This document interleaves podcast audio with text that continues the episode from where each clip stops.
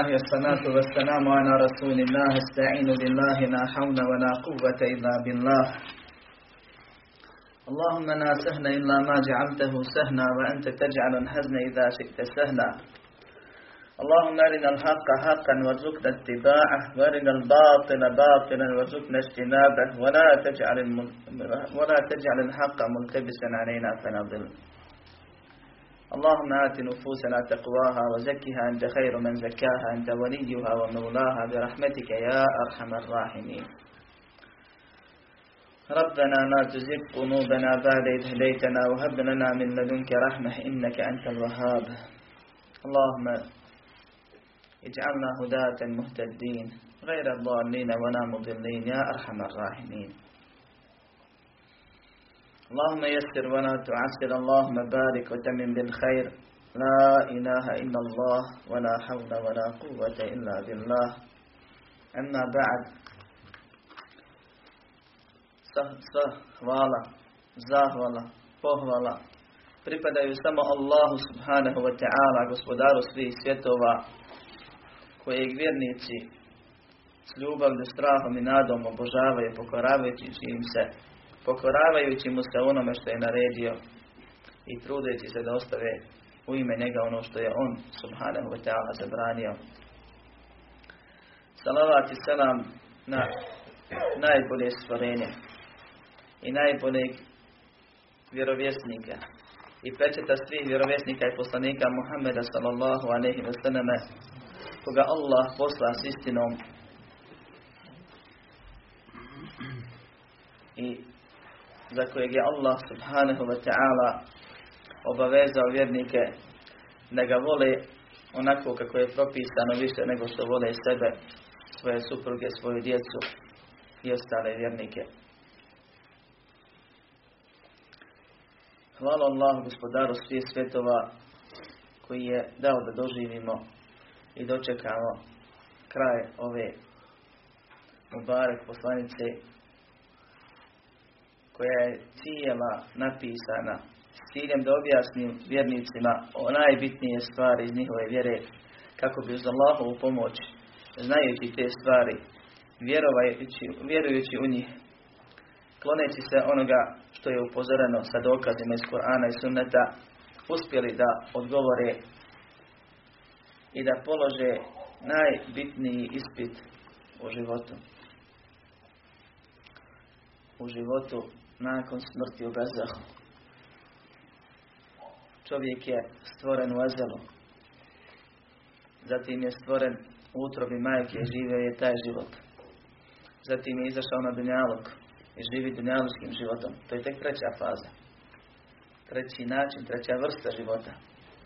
Zatim će živjeti u brzah, u zagrobnom životu, pregradi između dunjaluka i između ahireta. Iako je to prvi korak ahiretskog života. I onda će na sudnjem danu biti proživljen i nakon polaganja računa biti stavljen tamo gdje zaslužuje. Molim Allaha subhanahu wa ta'ala nam se smiluje. I tad počinje peta faza, peti oblik života, a to je vječni život. Jeumun ahir, posljednji dan i posljednja faza u životu. Nakon toga nema više faza.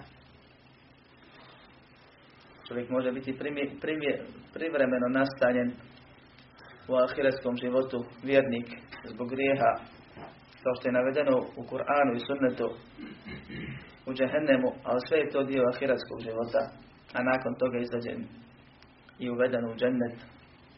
Neki će direktno u džennet, a neki, makar se vjeri pripisivali, ako vjernici zaista nisu bili onako kako Allah traži da se vjeruje, završit će vječno u džehennemu da nas Allah sačuva toga. Allah subhanahu wa ta'ala je svoje milosti i svoje mudrosti i svoje dobrote. Nije samo ljude stvorio pa im pustio da sami traže pravi put, nego im je poslao i slao poslanike sa istinom. Odabirao najbolje među njima, stvorio ih s tim ciljem, pripremao ih za to. Bili moralni prije poslanstva, bili najbolji i najugledniji prije poslanstva. Zatim im davao poslanicu i oni je na najbolji način prenosili svojim robovima, Allahovim robovima, svom narodu i svaki poslanik prije nas i svaki vjerovjesnik prije nas je bio slat prije našeg, prije Muhammeda sallallahu je bio slat narodu određeno. Na jeziku određeno. I bivalo je u jednom vremenu više poslanika i više vjerovjesnika. Svako svom narodu poslan. To je sve jedan od znakova milosti Allaha subhanahu ta'ala njegove dobrote s jedne strane i s druge strane kao što Allah u Kur'anu spominje bit će govora večeras da ljudi kod Allaha i protiv Allaha nemaju nikakvo opravdanje i dokaz. Pa je Allah subhanahu wa ta'ala, kao što kaže šeheh, وَأَسَلَ اللَّهُ جَمِيعَ الرُّسُلِ مُبَشِّرِينَ وَمُنذِرِينَ I ovo je jedna od stvari koje čovjek treba da zna o Muhammedu sallallahu alaihi wa sallam, kao i o ostalim poslanicima.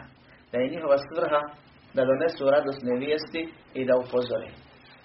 Ne samo da obveseljavaju, niti samo da zastrašuju, nego da vjernika nauče da bude pravi vjernik, koji je poput ptice. Kad se digne u nebo, Allahovom voljom leti trupom i leti sa dva krila. Tako vjernik Allah obožava. Sa ljubavlju, ljubavlju i badete, o kojem smo govorili. I sa strahom i sa nadom istovremeno. Inače će da padne. Ili neće uopće da poleti. Letom koji vječno traje. I koji, čiji je cilj dženet. Pa kaže Allah je slao poslan sve poslanike, a oni su imali cilj i osobinu da donose radosne vijesti i da budu opominjači.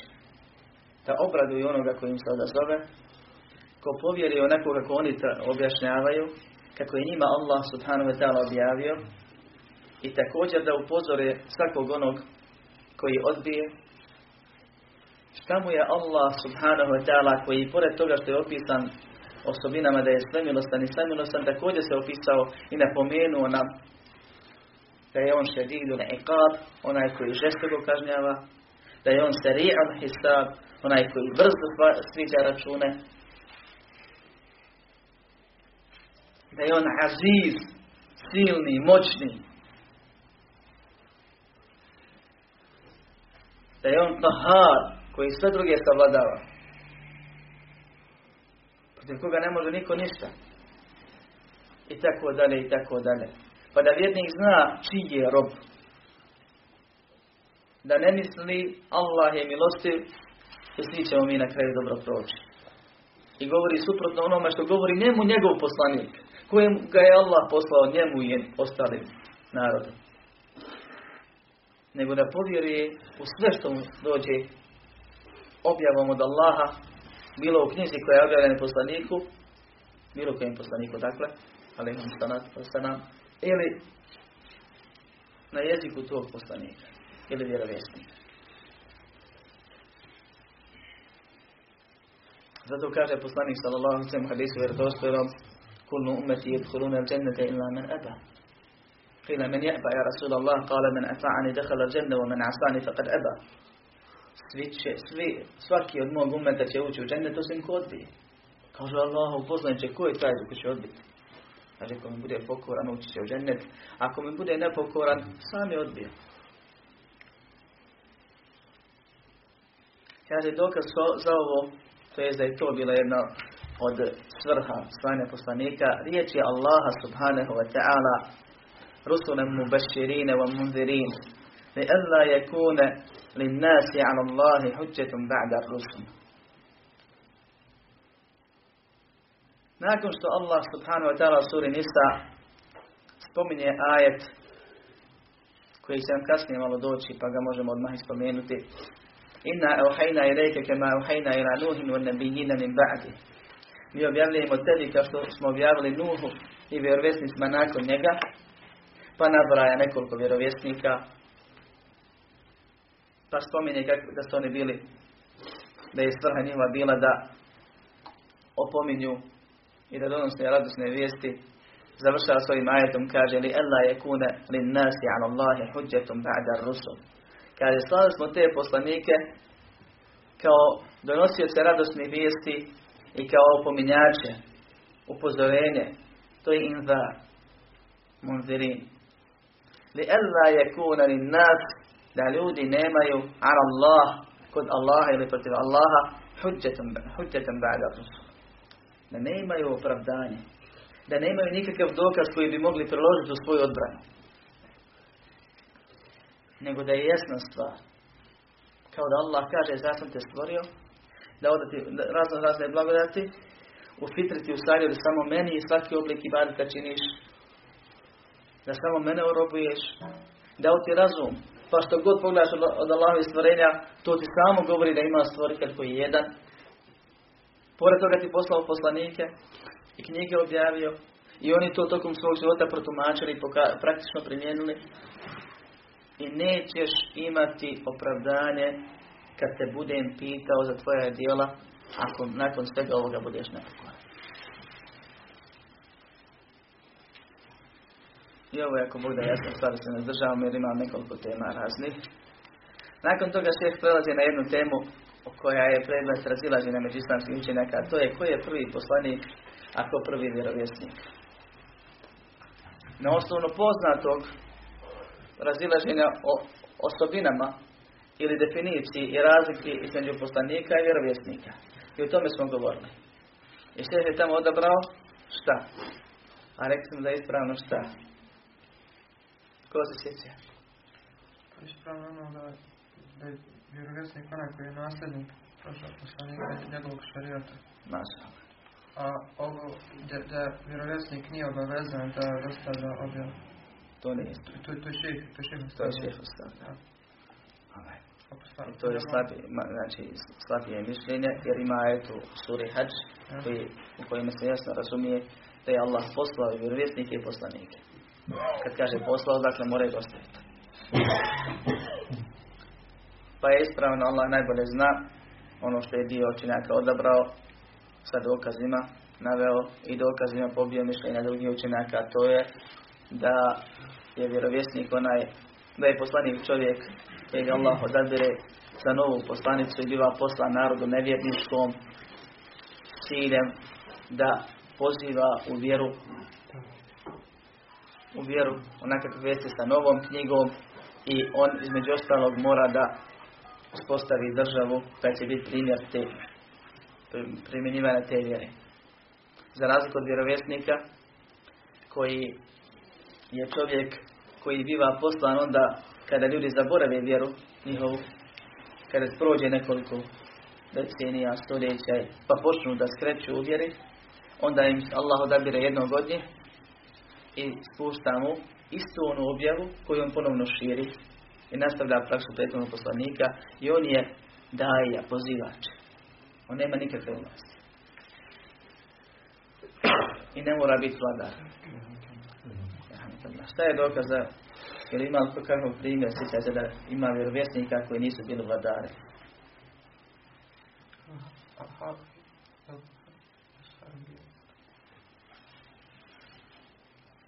Harun i Musa, na primjer. Musa je bio vladar, Harun je bio njegov pomoćnik. Ima bolji primjer. Talut i Žalut, svi znate priču. A ko je Davud? Vjerovjesnik Alehi Komu je bio nadređeni? Palut. Poznate bi. I tako dalje. Pa se nema na osnovu te prethodno razređenja i nekih drugih dokaza razilaze ko je prvi poslanik. Nema tu razilaženja. Niko ne negira da je Adem prvi čovjek na zemlji, da smo svi nastali za Adama, da je Adem bio vjerovjesnik i tako dalje, nego da li je on ujedno bio poslanik ili nije. Pa je šeho odabrao stav da je Nuh a.s. prvi poslanik, a da je Adem i ukoliko je eventualno bilo, to isto poslije razlađen zbog mnoštva slabih predaja, ukoliko je bilo između Adema i Nuha još neki ljudi koji je Allah odabirao, da su svi bili vjerovjesnici, poput Šita i tako dalje. Na osnovu hadisa Ibn Abbasa, da je između Adema, vjerodostojno hadis, da je između Adema i Nuha bilo deset vijekova u potpunosti na tevhidu. Pa su posle narod kojim je Nuh bio počeo da skrene, skreće i skretao tako što je počeo da veliča dobre ljude koji su preselili pa da označava mjesto na kojem su preselili a zatim da dolaze tu da se prisjećaju njih kako su oni ibadetili ona poznata poznatih pet imena koje se spominju suri pa su poslije na njihovim mjestima postavili neke stvari, pa su nacrtali njihove likove, a zatim im podigli te građevine poput turbeta i izradili njihove likove u smislu kipova. U isklesane. Sve postepeno, i to jedna generacija radila. Jer dolazi u predaju koja govori o ovome, vjerodostojnom, dolazi da kaže pa nema nusijane, nusije, nusijan ilm, kad je zaboravljeno znanje, koje je znanje? Znanje o tevhidu svakako. Jer da su imali znanje o tevhidu, oni bi spriječili puteve to, što je poslanik sam rušio i sprečavao puteve žrtvu. Također znanje iz prvog razloga, šta je šetan rekao djedovima i pradjedovima. Nije im rekao isto što je rekao unucima i pravunicima. Nego prvima je rekao dođite tu, presjećajte se njih, dovite za njih i sjetite se kako su oni. Pa drugima rekao da malo značite to, pa podignite malo kaburove, pa trećima rekao, lijepo bilo na crta da kad vidite njih da vas to posjeća na ibadet, pa kasnije i isklesite ih, pa na kraju dođe i kaže, nisu ih vaši pradjedovi nacrtali, osim da im ibadet čine, da im oni budu zagovornici kod Allaha. Pa i vi trebate ibadet da činite. Pa je nekom to naopalo koja ideja, pa je pričao, pričao, ko se dešava i na kraju je desio se pokret, u ovom narodu u početku manja, manja skupina, a zatim je to postalo osnova da se znači obožavaju vad, suva i ostali pet veliki. Pa je Allah htio tako da nakon potopa Nuha ti kipovi završe u džiti. I je zakupan duboko u pjesku. I ne zna niko za njih. Dok Allah nije htio da se ponovno desi širk u Ibrahimovim vjeri i njegovom narodu.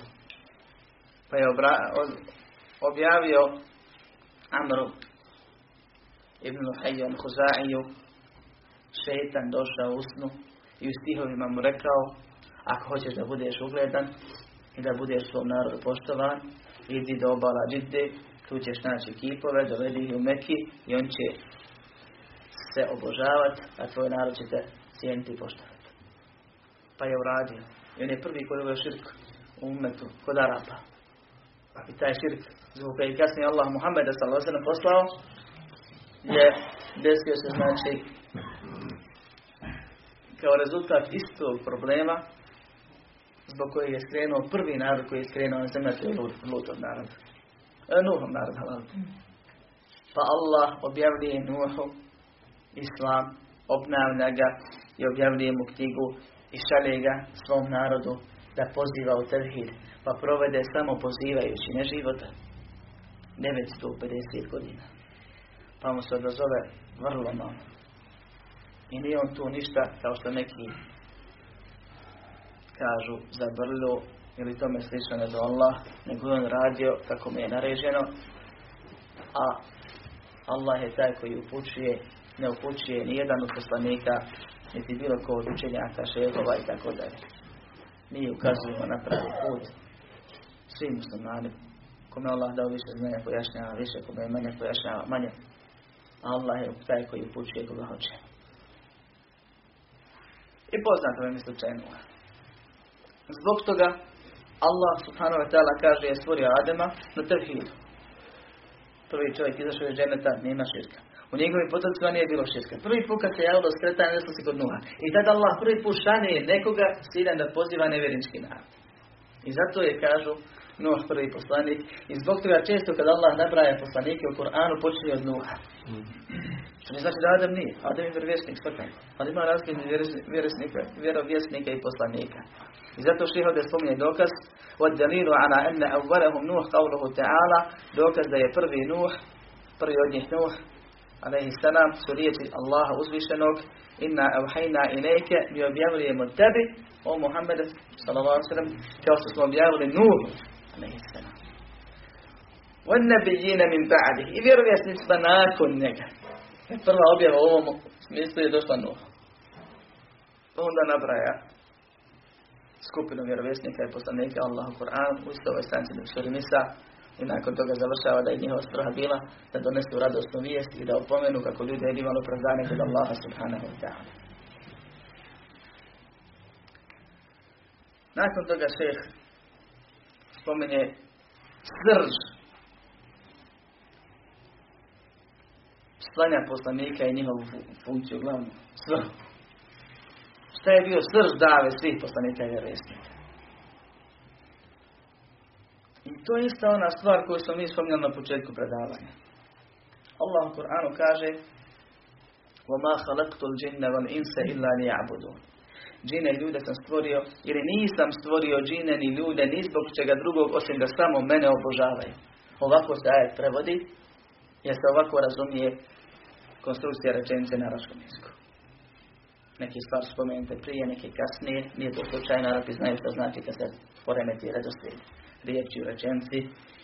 Mi kažemo poremeti zato što je normalnije u narodu se priča drugačije, a i ovo je ispravno, ali kad se zamijeni redoslijed, onda ima drugačije značenje. Dodatno značenje. E tako je Allah izrekao ovaj ajet.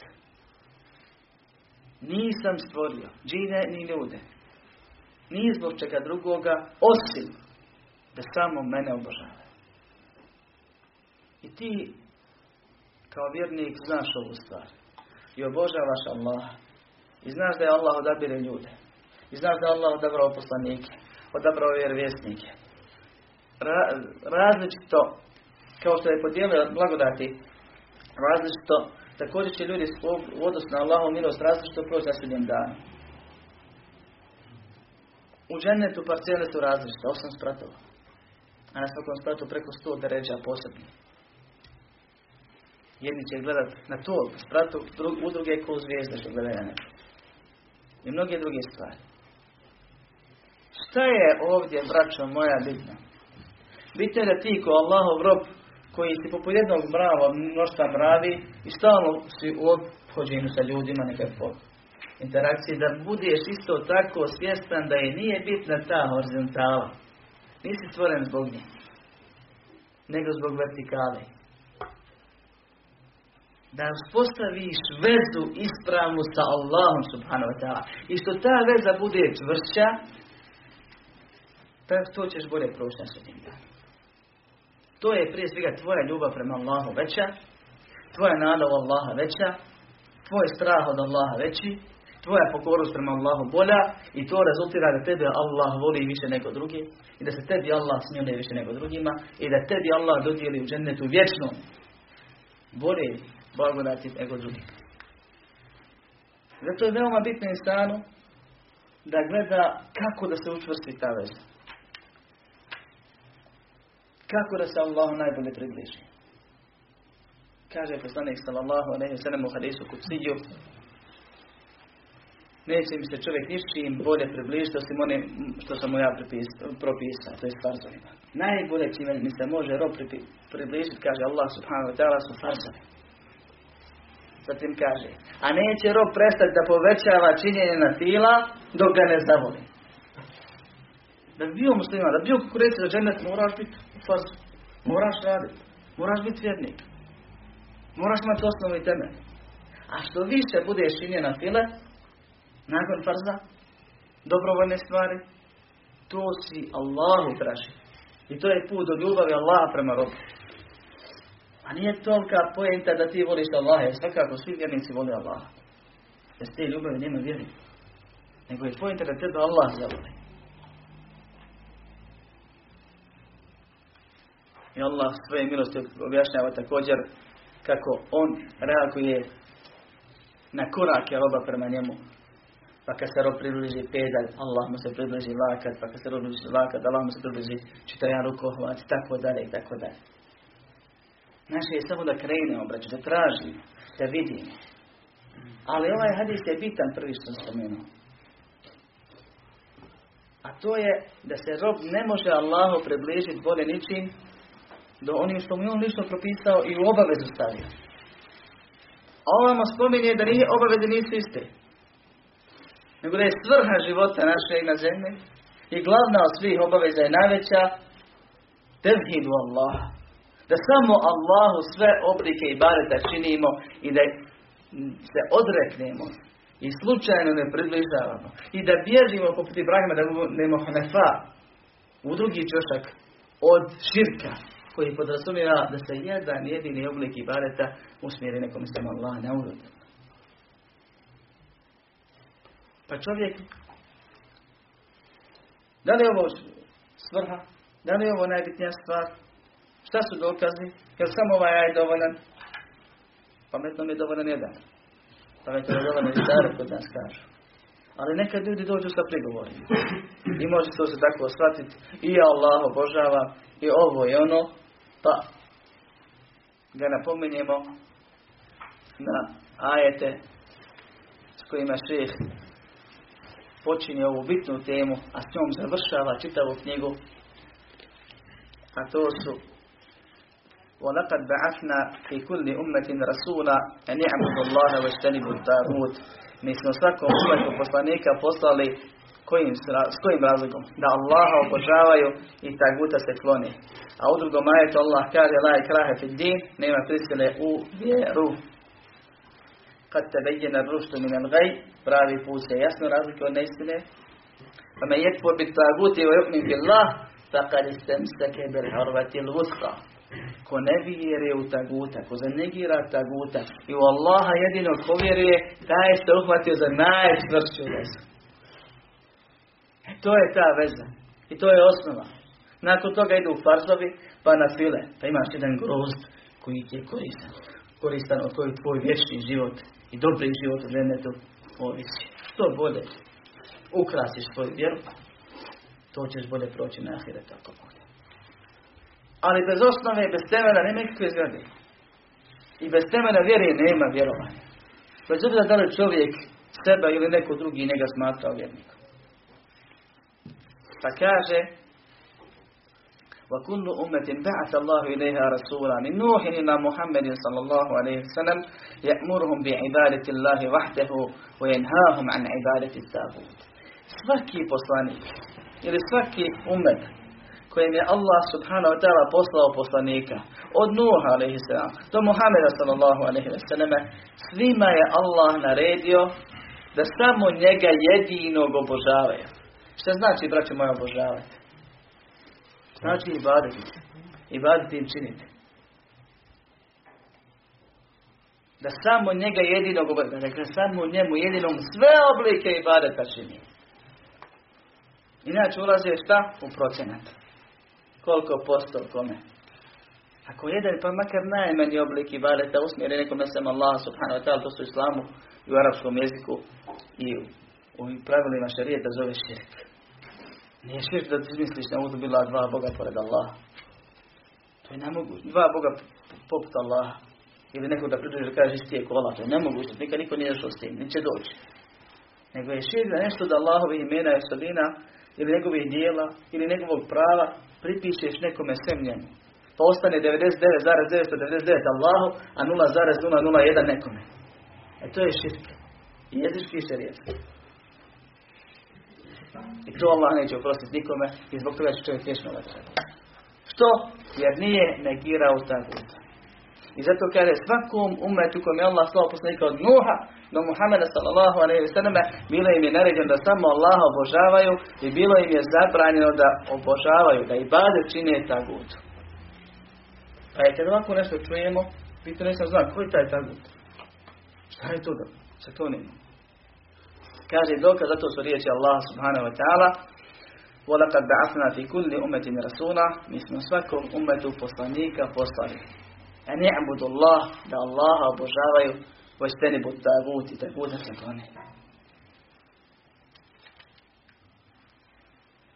Kaže, وَفْتَرَدَ اللَّهُ عَلَى جَمِيعِ الْعِبَادِ الْكُفْرَ بِالْتَاغُوتِ وَالْإِيمَانَ بِاللَّهِ Allah je u obavezu stavio svim svojim robovima kufru taguta, nevjerovanje u taguta, negiranje taguta i vjerovanje u Allaha subhanahu wa ta'ala jednog jedinog.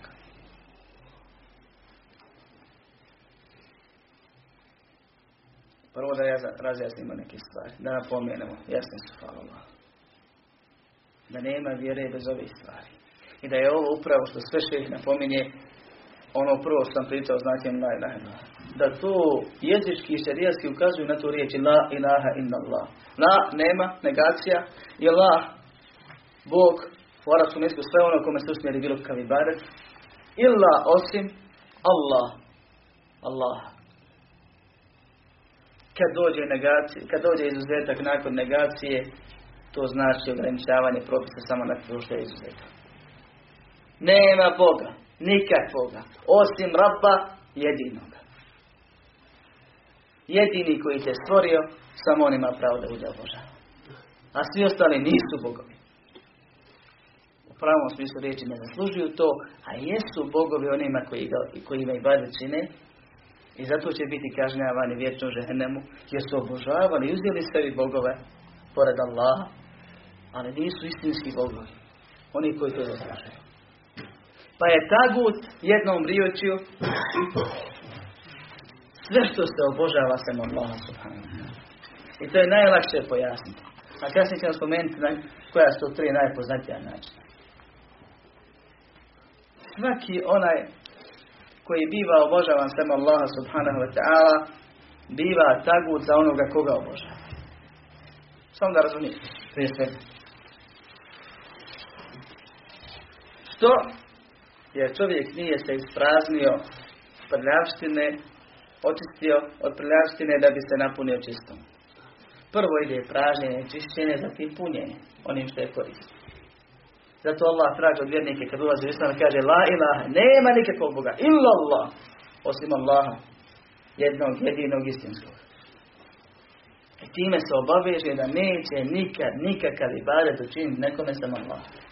I da će sve ibadete činiti samo Allah. I to je negacija, i to je negiranje taguta, jer tagut nije osoba sa imenom i prezimenom braća. Pa da ti moraš imati spisak nekakav taguta koji se odrekao i ti si musliman. Tagut je zajednički naziv za svako zlo. Općenito, svaki prelazak granici. Jezički ili šarijatski, terminološki, sve ono što obožava pored Allaha. Je to zelo od tog djela. Od prelaska granice. Za vodu se kaže da se potagutila, neko kaže kad poplave, kad se digne kad pređe i izađe iz korita. U jeziku. Tada. Tada ma nigla se voda prešla svoje granice. To je jezički. I zato je zajednički naziv svako zlo. Jer je Allah stvorio stvorenja i svakome stvorenju preciznu granicu odredio. I stvorenje mora da živi i da bivstvuje u okviru svojih granica. I ne smije da izlazi iz svojih granica. Ne smije rob da glumi rabba. Ni u jednoj osobini, ni jednom dijelu. Ne smije rob kojeg je Allah počastio znanjem da glumi raba pogotovo. A ni onaj drugi. Jer Allah ovu stvar Bekare posebno napominje poslanicima. Da se rob porabi pa da dođe i traži od drugih robova da mu nešto pod nazivom poštivanja od osobina rabba pripisuju na udruge. Da se digne i da izađe iz svoje granice kao što vode izađe iz svog korita. Zato Ibn Qayyim rahimahullah, jedan od najvećih učenjaka Islama, Muhammed ibn Abi Bekr, ibn Ayub, Dimeški, onaj koji je napisao fenomenalne knjige, izrazradio mnoge stvari i definisao, da kažem definisao, ništa on nije novo uveo. Nego ljudi sa beru, iščitava, znaju Kur'an, ko što znaju Fatihu. Čitaju stalno, razmišljaju, znaju dijela učenjaka. Pa sabere, pa što neko nije sakupio na jednom mjestu, bilo je podijeljeno, on dođe i sakupi i napiše ti na strancu nešto što je rezultat njegovog decenijskog možda istraživanja. I ti pročitaš i pokupiš kajmak i sad sretan i. Poveže ti neke stvari. Pa je, on je postavio poznatu definiciju iz taguta na koju se vraćaju svi nakon njega. Učenjaci. Prije toga su ashabi se razilazili i govorili toga šta je to tagut. Pa ashab tagut kaže tagut je šetan. I upravi. Drugi ashab kaže tagut je taj i taj. Čarobnjak među židovima i upravi. Peti kaže tagut je ovaj. Četvrti kaže tagut je onaj. Što? Zato su svi imali jednu osobinu. Svi su tražili na neki način da ih se smatra za rabove u određenom smislu. Da im se nešto pripiše što samo Allah dolikuje. Pa dođe čovjek i kaže ja znam znanje budućnosti. Proriče sudbinu. Allah kaže kul la ja'lamu men fis samawati wal ardi al illa Allah. Reci, ne zna niko na nebesima ni na zemlji gajb osim Allaha. Tamo ljudi sad veličaju ga. Nešto mu rade, traže, gađe, što je to što on zna, maša. Allah kaže, ne zna niko, ne samo ti, ne zna niko. Sem Allah. Drugi dođe i kaže, obožavajte mene, da bi sam se milost ukazali jer Allah voli mene i ko mene uvrijedi i nažal mi učini teško njih i doneste mi pare i doneste mi ovo i doneste mi ono i ugađajte mi ovako i nako jer ja vam mora, mogu jedino ne uzubila naštijeli kod Allah džennet. Treći kaže kad ja umrem pa se nađete u belaju dođite na moj kabur i dozivajte me ja ću vam se odazvat i ispuniti vam želje i potrebe. Četvrti dođe i kaže sve je to lijepo, dragi Bože što si ti propisao od propisa, ali u ovom što to ne delikuje, to nije to. Imamo mi, sad ćemo mi uvesti zakone i pravila, ponašanje koja odgovara savremenom dobu, na udobe. Petlja se u Boži i opet, koji je najprvi što sudbinu prči. I tako, poslije nekoliko vrsta i oblika. Svima je zajedničko šta? na glume radba u jednoj osobini ili više njih. Ne u svemu. Inače bi bilo rečeno kao Nemrodu što Ibrahim kaže. Daj da sunce izađe sa zapada. Pa da se zbuni, da se zbunija. Čafir, kojeg Allah Koran spominje. Neće ne na tu stepenicu dići, nego nađe nešto i poziva ljude na njega zadovoljen da bude obožavan ili poziva ljude da ga obožavaju ili mijenja Allahove propise ili priziva da zna gajb ili neku drugu osobinu. Kako kad? Kad prijeđe granicu, kad prijeđe granicu roba i počinje glumi roba. Zato kaže Ibn Kajim, rahimahullah. معنى الطاغوت ما تجاوز به العبد حده من معبود أو متبوع أو مطاع. Da napomenem ponovno. Nema vjerovanja bez negiranja taguta. Znači da bi ti insan bio musliman kako treba kod Allaha prihvaćen, mora da negira i ne vjeruje u sve što se obožava pored Allaha. I mora da ne vjeruje u svaku vjeru mimo Allahove vjere. I mora da vjeruje u Allahu. Kad Allah kaže niko ne zna gajbu, ne može ono ti ne da neko drugi zna gajbu. Na primjer, i tako dalje. I zato je za vjernika bitno da negira taguta. A za taguta je bitno da prestane biti taguta. I ovdje šeh opisuje ko je tagut. Pa kako bi vjernik se klonio tih ljudi, negirao to s jedne strane i prepoznao ih. Kaže, značenje taguta je sve čime rob prelazi svoju granicu. U obožavanju, slijedjenju ili pokoravanju. Ovdje je o tagutima lično da je on prešao granicu u obožavanju. Kako? Čuo da mu neko seždu čini, pa zadovoljan bio s tim. Seždu i barete. Čuo da ga neko veliča i hvali nekakve osobine koje samo Allah može imati i zadovoljan bio s tim. Ili još gore, dođe i poziva. Ja imam to znanje, ja imam ovo, vi morate meni, ja imam sjela i sastanke sa Rasulullahom, ja imam sjela sa Allahom, ja uzem bila, sve sam na svojim što služu. pa onda morate preko mene u i tako dalje. Pa što im traži, prvo to vjerovanje nije ispravno, drugo traži im onda nekakve usluge koji se vraćaju na oblike i bareta. Treći radi sa sihrom, također dođe u ovu situaciju. Mora da čini i bade šetanu, da bi mu on udovoljavao onim nekakvim stvarima koje se svodi na biljavački Ali ovo je bitno, kaže, ono čime rob prelazi granicu svoju, prije svega obožavanje. Kako na ovaj način? Da bude zadovoljan da, da, da, se obožava ili da traži drugi da ga obožava. Kaže, evo ili u slijedjenju. Allah propisao šarijat. Allah, sveznajući, najmudriji, najjači, stvorite, al-habir, sve mu detaljno obaviješten. Zna kako stvari iznutra funkcionišu. On ih stvorio, on ih poredao. On dao da tako budu. I on tim svojim stvorenjima propisao upustvo za upotrebu. Šerijet. Koji je s jedne strane ulazi u dio vjerski, s druge strane u svjetovni.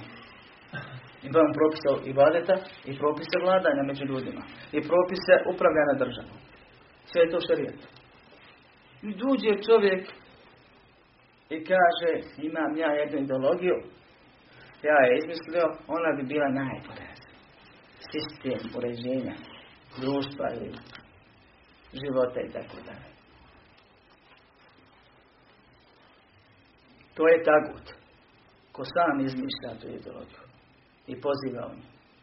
I time on se stavlja na mjesto Allaha subhanahu wa ta'ala. Jer je Allah rab.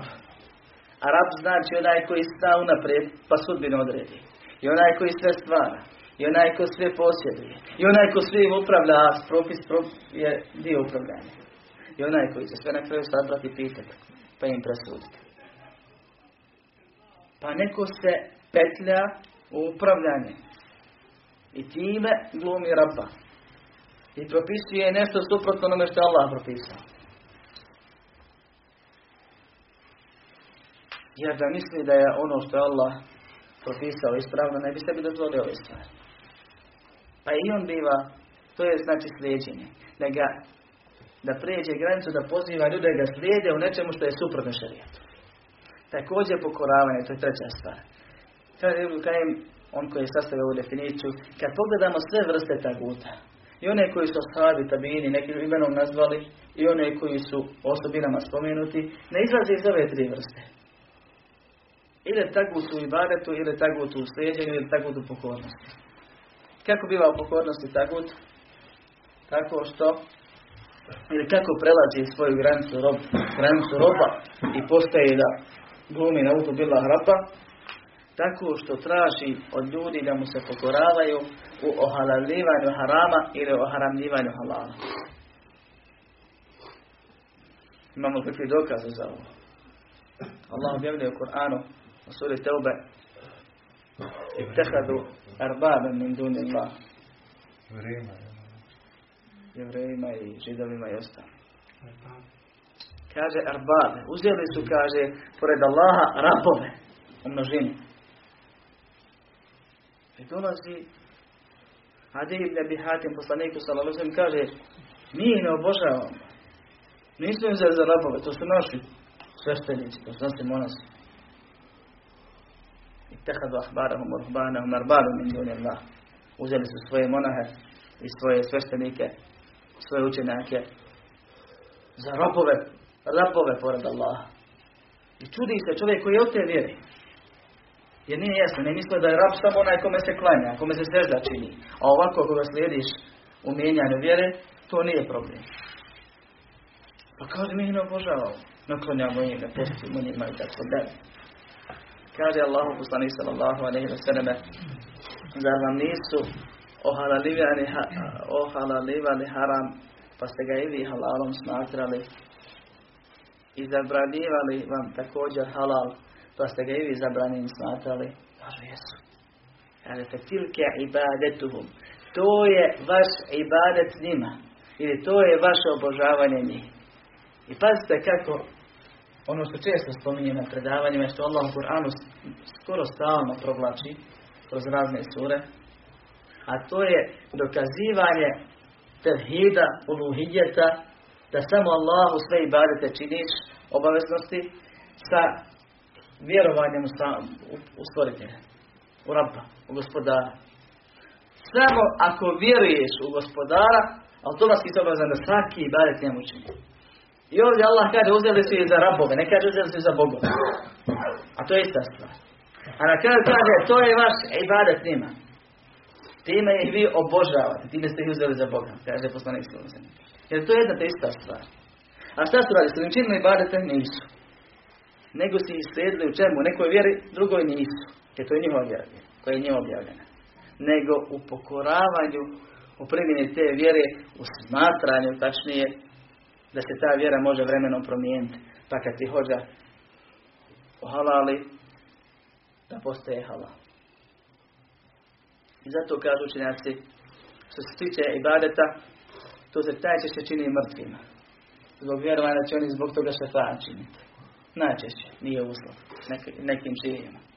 Što se tiče slijedjenja, to se najčešće čini preko pokvarenih učenjaka.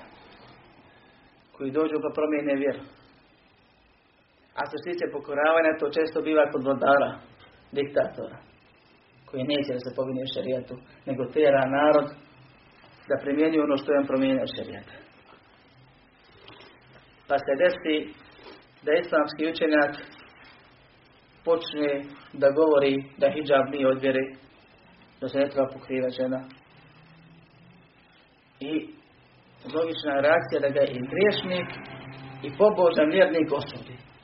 Ali se uvijek nađe neka skupina kaže, hvala ti što sam rekao, iako ne znaju. Sad ćemo mi otkriti svoje žene, pa ćemo mi polako. Možda su žene bile otkrivene, ali dok god se osjeća griješnicom, nije izašla izvjeri, to je grije. Ali kad kaže ne mora i ne smije se, i imaju fetvu, onda je to kuf. Jer svi znaju kad propis. To je u slijedjenju, izmislio nešto. Ili u pokoravanju, pa će moja kad je vladar islamske ili neislamske države dao dozvole prodavnicama da prodaju alkohol. Da li bi on time izašao iz vjere? Ko zna? Kad bi vladar države islamske, prije svega za bilo koje druge, dao dozvole prodavnicama ili trgovcima da trguju alkohol. Da li bi on time izašao iz vjere? Ne bi, braćo. Ne bi, braćo, i to mišljenje nema. Osim kod Hariza. To je logika. Ali nije šarijat. Ko što on sam popije, pa ne izađe iz vjere, tako pusti i drugi da to isto radi. I ni oni nisu izašli iz vjere. Također kamata i druge stvari. Sve dok zna on i oni koji to, da je to grije. Čovjek može činiti grije pojedinačno ili žemanski grupno. Kad bi vladar dopustio to zakonskim, isti slučaj.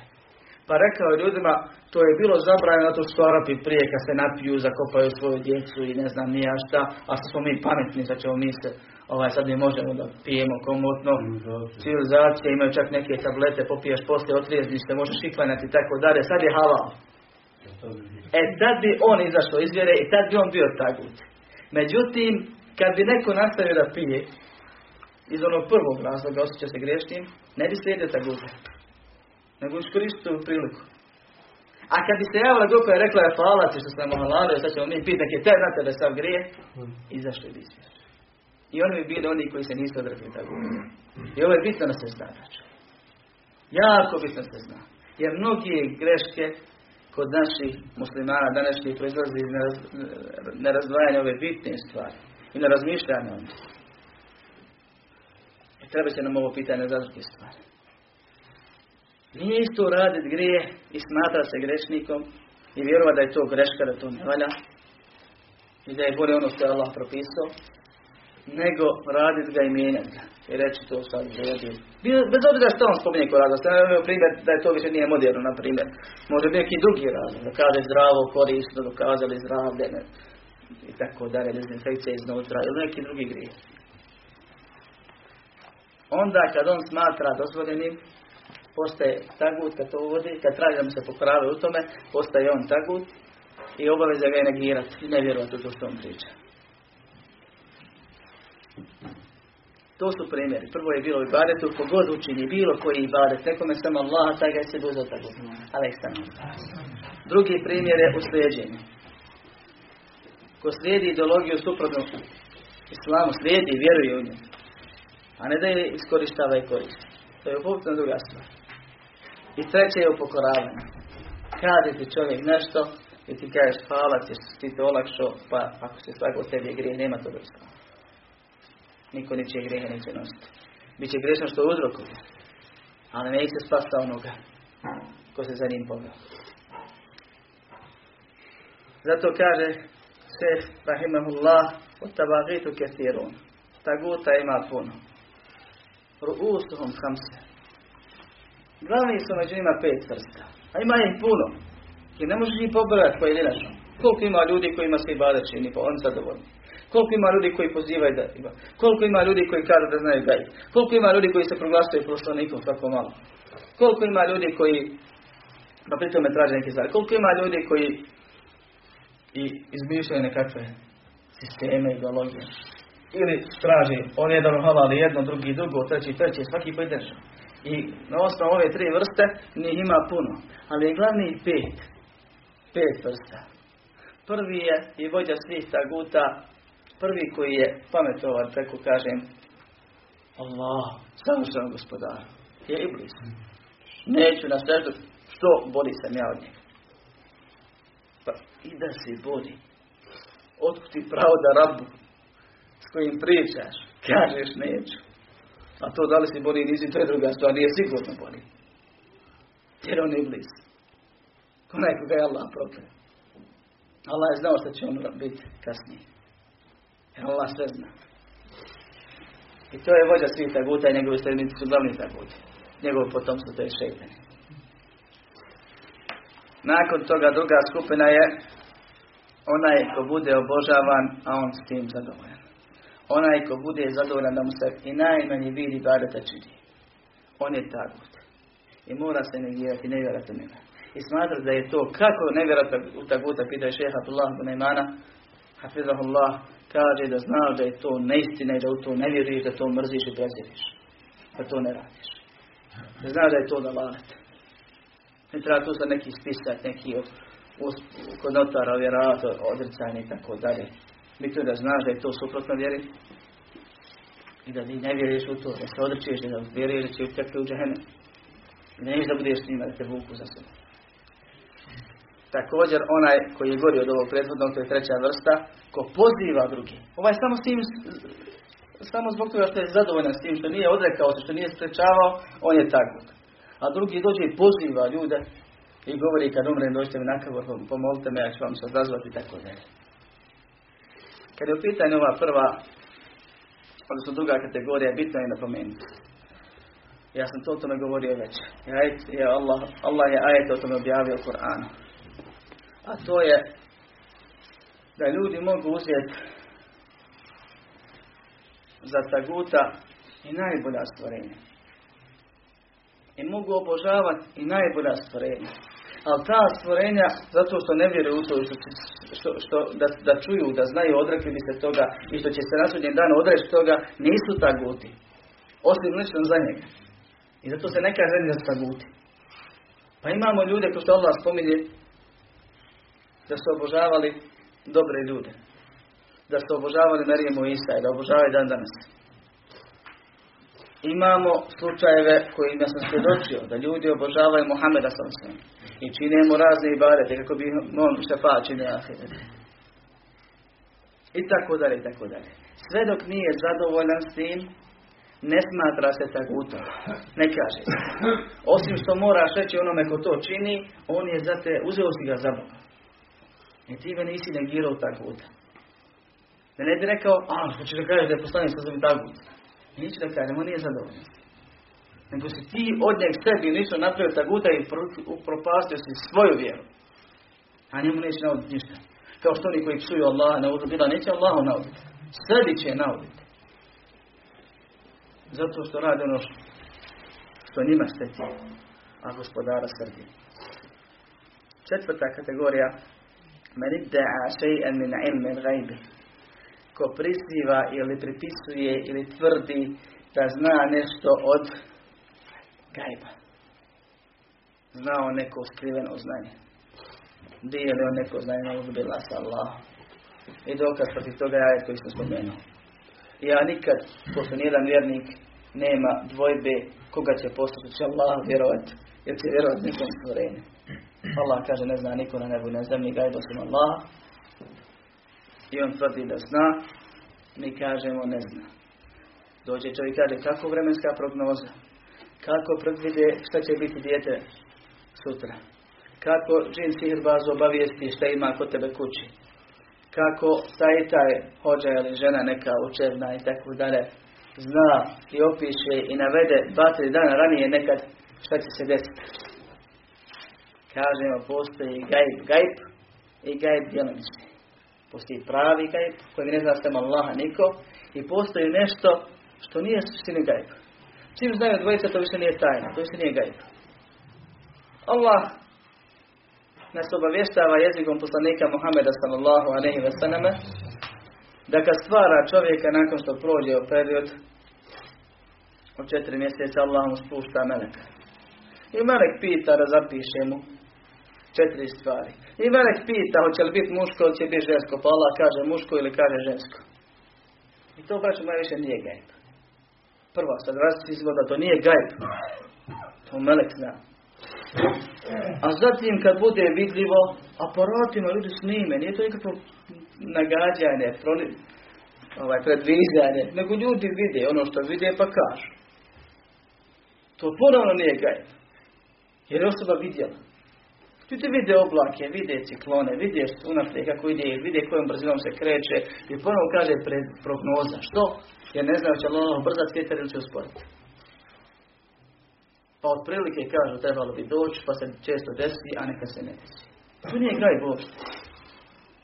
Ovaj treći slučaj je problematičan kod nekih, kod vjernika koji ma je Allah dao znanje o tome nije.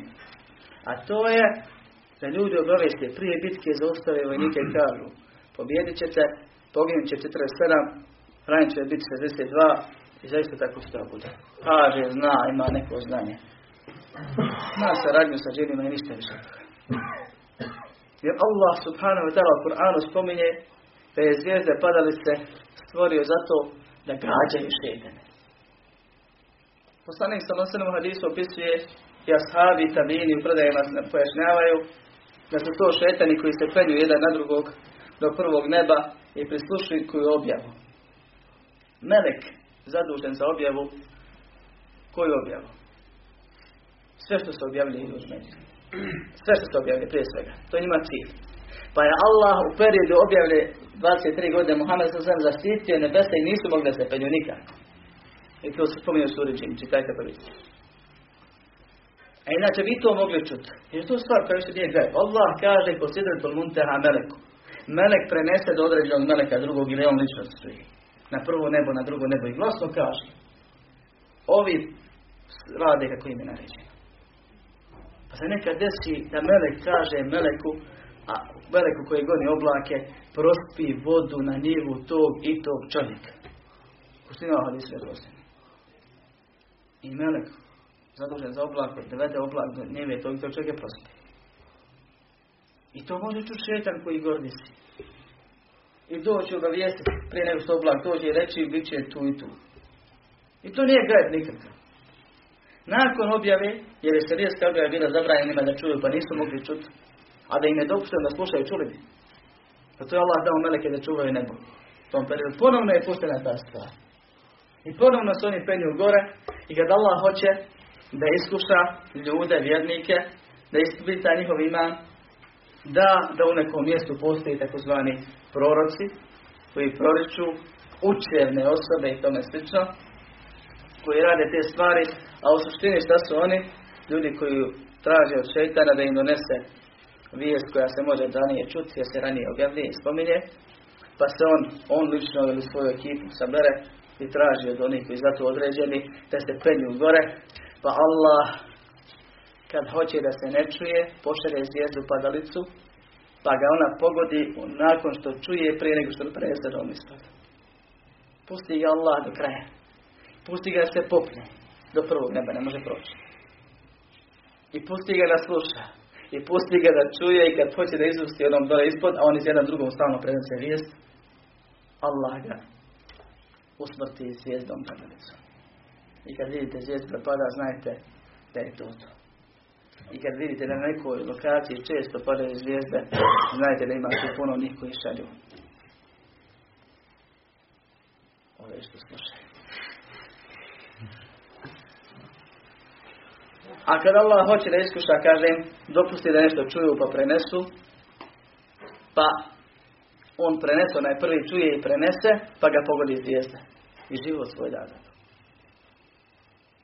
Onaj drugi snese, siže, vijest, jer Allah dopusti. Nije Allah ništa ima po kontroli. Pa onda dođe do sihirbaza, vraćara, čarobnjaka i tome sličnih ljudi i onda oni ispričaju što ispričaju i zavede one, zavedu one koji su povjerovali insanu, a nisu povjerovali gospodaru. Gospodar kaže ne zna niko gajba, a on kaže jest ima jedan zna. Rekao. Čula. Kazala. Pa se to napriča. Ako što kada došlo u predaji, pa on čuje jedan haber i na osnovu njega još slaže 99 drugih.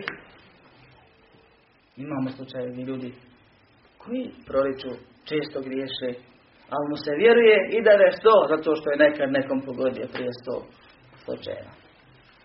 Umeđu vremenom dođe s nekim novim haberom i tako dalje. Tako treba. A je obaz za vjerniku da vjeruje da niko gajb sam Allaha ne zna. Allahovo znanje, pogotovo ključeve gajba koji je spomenuti u Koranu, gdje će ko umrijeti, šta će sutra raditi tako dalje. A da postoje ove stvari koje su djelimični gajb, koje neki znaju i da je u te ljude obaveza ne vjerovati. I vjerovati da nisu vjernici. I odreći se. A ne oni koji tvrdi da znaju gajb. A ne kojim slučajem do Allah povjerovati.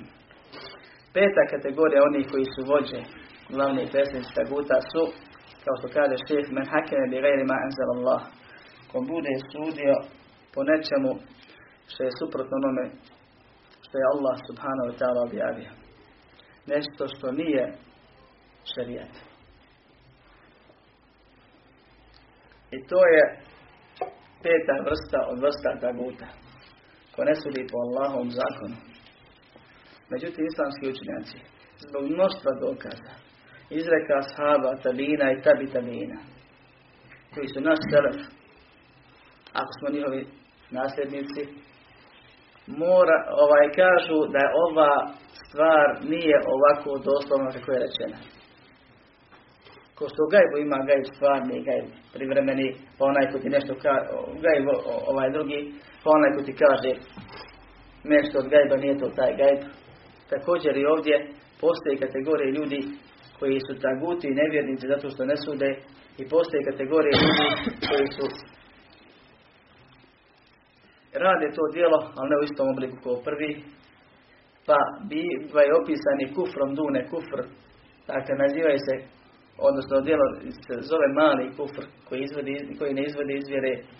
Postoje ljudi koji su u tome, a su i postoje ljudi koji su na neki način u tome, a nisu uopće grešni.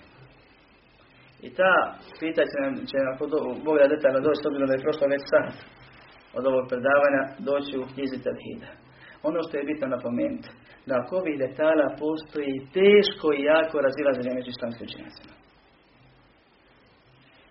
I da to nije jasno pitanje. I onaj ko tvrdi da je to jasna stvar, taj samo svoj džahil pokazuje. Jer kako će biti tebi i meni jasno kad u Lemi kroz historiju nije bilo jasno?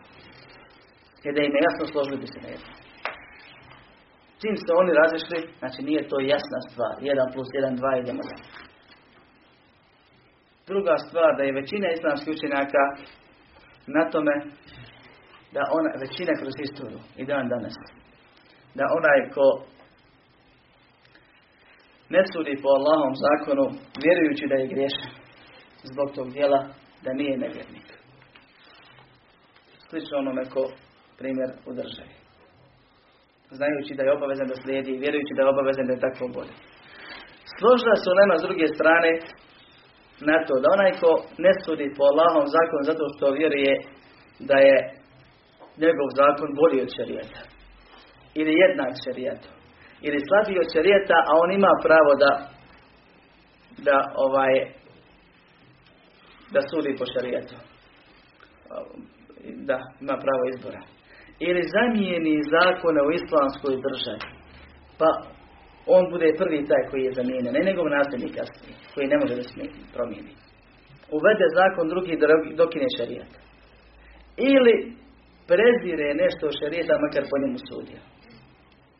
To su vrste ljudi koji su pravi nevjerici koji su tako. Oko ostalih se razilazi. Jer svi ostali spadaju u drugu kategoriju. A to je da ne sudi, ali vjeruje da je obavezan da sudi, još ja se griješe. Pa se razilaze da li je kod njih veliki kufr koji izvodi iz vjere, ima to mišljenje, pod određenim uvjetima, ili mali kufr koji ne izvodi iz vjere. Jedna i druga kategorija se razlaze u osnovi kakav je ovaj propis. Jer ovo u osnovi veliki kufr ili u osnovi mali kufr.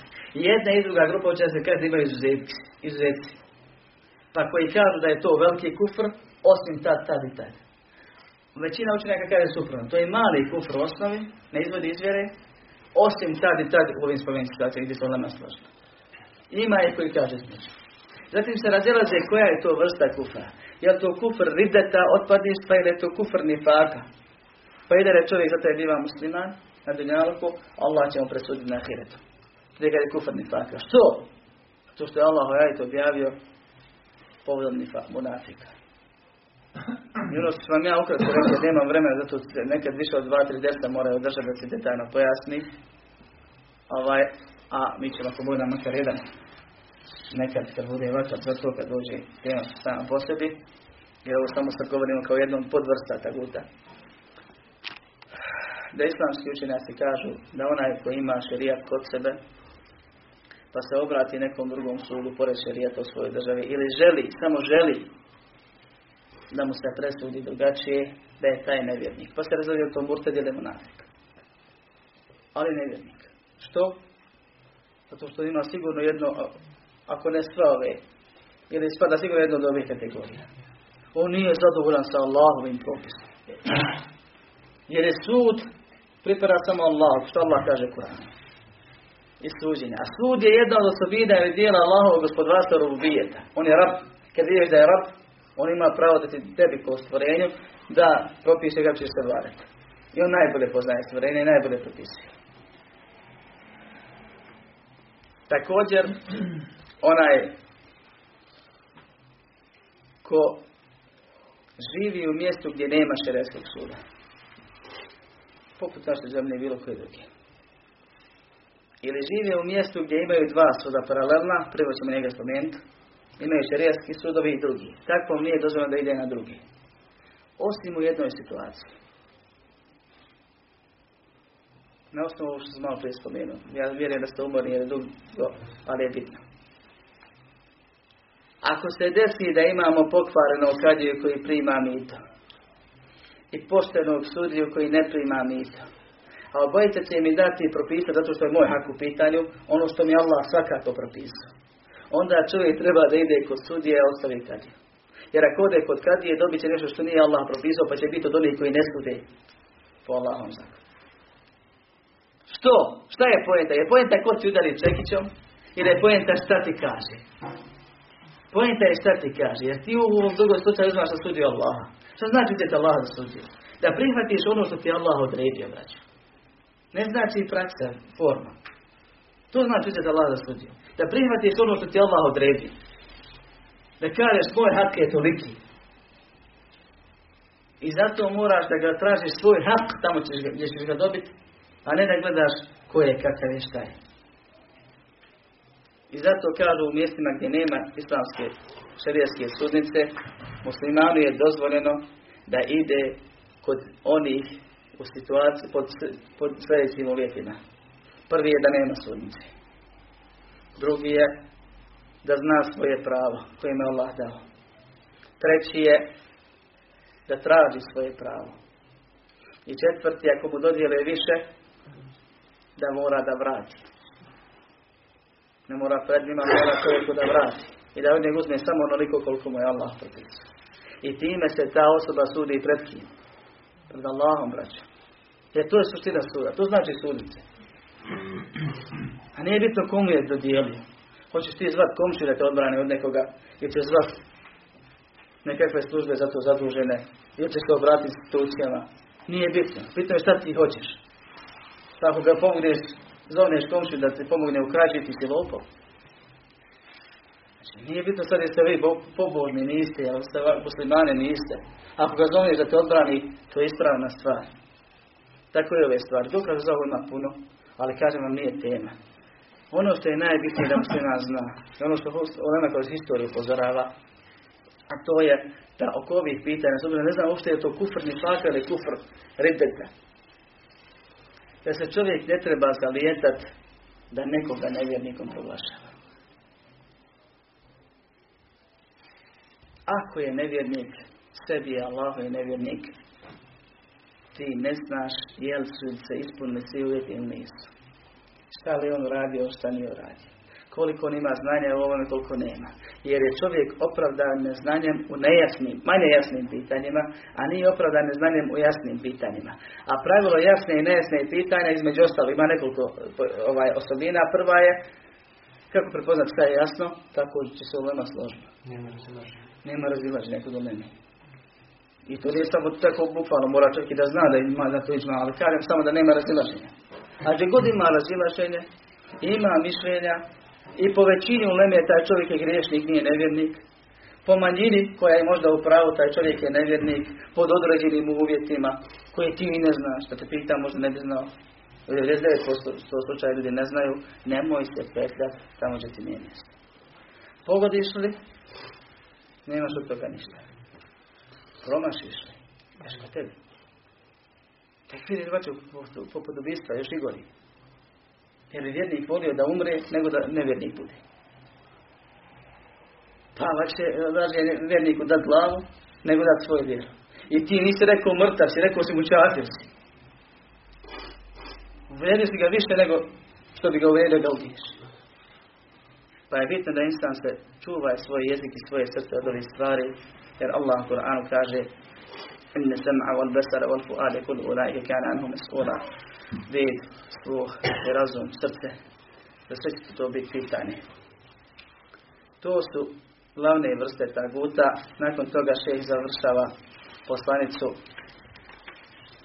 spomenući dokaz ovog koji sam već spomenuo, nema prisile uvjeri, pravi pust jasno razliku od neistine, pa ako ne vjeruje u taguta i vjeruje u Allah, taj se uhvatio za najčvršću vezu, koja se neće prekinuti. Allah sve čuje i sve zna. I kaže, vahada ma'na na ilaha illallah. E ovo znači la ilaha illallah. Da negira sve što je neispravno i da samo Allaha vjeriš. Da je ispravno ono što Allah propiše. Da ostaviš obožavanje bilo koga sam Allah i da obožavaš samo Allah. Da vjeruješ Allahu ko što vjeruješ u Allaha. I zato ova rečenica hada ma'na la ilaha illallah, ovo je znači la ilaha illallah, može se odnositi na ovo prethodno što sam večeras govorio o desu, a može se odnositi znači na sve što smo slušali tokom četiri mjeseca. I sve se vrti oko ovih stvari. Ispoznaje Allah, ispoznaje poslanike, ispoznaje vjere i mnoštvo detalja koje smo čuli. Sve to spada u la ilaha illallah. I sve ti ovo pomaže da kad te budeš pitan a nećeš moći da se skoncentrišeš uopšte od straha u kaboru. Ko je tvoj gospodar? Kažeš Allah. Da ne kažeš, a, a, ne znam. Jer lahko je bilo čovjeku slagati na dunjalku. Reći moj gospodar je Allah, a on uzde i balaj se, se osloniti na nekog drugog. Obratiti nekom drugom. Moliti nekog drugog. U kaboru nema toga. Rećiš ono kako se živi. Također, također Zato se i na kraju završava jednim neobičnim hadisom, koji tekako ima veze sa čitavom ovom poslanicom. I kada je došlo je u hadisu Ra'sul amri l-islamu a'muduhu salatu wa zirvatu sanamih il-đihadu fi sabili Allah wallahu alam. Došlo je kaže u hadisu glavna stvar je islam. Ili glava stvari, glava vjerovanja je islam. Njen stup je namaz, a vrhunac je borba na Allahovom putu. Vrhunac je ono između ostalog što upotpunjuje stvar. I najbolji dio i najljepši dio, ali nije temeljni dio. Temelj je Islam. Šehadet, nema Boga sam Allah, Muhammed Allah poslanik. Stup vjere, koji je poput stuba u šatoru, najglavniji stup na koji se kasnije slanjaju ostalo, pa se obmota kožom i tako dalje, je namaz. Kad se izmakne, propade vjere. Bujmo ona na temeljima, ali to više nije šator. I ova ima šehadet, to nije vjera. Jer Allah hoće tebe namaz. I vrhunac je borba, zašto? Zato što čovjek time svjedoči svojim tijelom, bori se za vjeru, brani vjeru svojim tijelom, svojim životom. Ali braćo moje imamo nekoliko primjera u Koranu da su ljudi išli na pa se šalili sa poslanikom sallallahu ve pa iz. Imamo primjer u hadisu da su ljudi pošli s poslanikom u bitku u borbu. Pa su rekli napravi da idemo drvo zatvornu vatku što oni imaju zatvornu vatku. Pa Allah poslanik kaže rekli ste što rekao Musa. Što je što rekao Musa u narod Musa. Napravi nam Boga što imaju Boga. Šta nam ovo sve govori? I ovaj hadis sam posljednji. Makar ti bio od onih koji su spremni život za vjeru dati. Ako ti nije tevhid i temelj čist, propade ti sve. I nemoj se zavoditi mnoštvom i kvalitetom i barita koji su pri tebi. Jer nema boljeg od džihada. Život daješ za vjeru. Ako ti nije temelj čist ispravan, propade ti sve bit će dokaz protiv tebe, ne za tebe. Nemoj ako si na sunetu, ako imaš neke stvari, da se umisliš da si ti uspio. Uspio onaj koji kroči makar jednom nogom u ženetu. Uspio onaj braći ko pređe sira čupriju. Prije njega niko nije uspio. I ne zna je li uspio. Uspio onaj ko odgovori na pitanje pa mu se kako proširi. Šta god rađo imao pri sebi od ibadeta. Ako nemaš namaza, nemaš vjere. Ako imaš i namaz, koji je bolji od džihada, braći, se vapniji, predniji, stup vjere. Iako se čovjek ne žrtvuje, ako se žrtvuje u borbi. Imaš još sve i badete pa i džihad. Ako nemaš tevhida, propala ti akida, nemate nigdje. Žabate. Allah nevjernicima proglašava ljude koji su u vjeru, u borbu za njegovu vjeru. Zato što se Allahom poslanikom ismijava. I šalno. To u Koranu stoji da ići tamo do dana. Pa ko je siguran ako nisu ashabi koji su gledali poslanika i bili s njim i s njim se borili za islam. Ko je siguran širka da kaže da vidiš mene kako ja skršno, ko nam nikad ne bi da sam ja to i to. Da vidiš mene koliko se ja borim za vjeru, koliko sam se ja žrtvovao za vjeru. Ja sam osjedio u borbi za vjeru, širenje vjere. Šta ako sjedio? Ne znaš da ti primjeno isto. Čak ne zna je mu primjeno isto od ibadita. Jer možda ima nešto što sprečava. Sahabi se bojali toga. Kaže da znam da je mi jedan najmanji ibadit primljen, ja bih poletio sreći. Jer Allah prima samo Bogu bojaznu. I to bio znak da sam ne otije. Pa koliko? Toliko. Zato je poslanik sallallahu alaihi sallam 13 godina proveo učeći podučavajući tevhidu i namazu, a 10 godina svim ostalim dijelovima islama. Molim Allaha subhanahu wa ta'ala da nas poduči tevhidu, da nam usadi i učvrsti tevhidu da nas pomogne da živimo po tevhidu, širimo tevhid, da nas usmrti na tevhidu, da nas proživi s onima koji su na tevhidu, da nas uvede u džennet i da nam nagradu koja, koju je pripremio onima koji su samo njega obožavali, da pomogne islam muslimana s tom mjestu, da oprosti meni, vama i svim muslimanima i muslimankama, da, nas, da nam primi ovo djelo i u Kabuli i upiše se vatove boravke ovdje koji smo morali tokom prethodnih mjeseci. آمين. والحمد لله رب العالمين.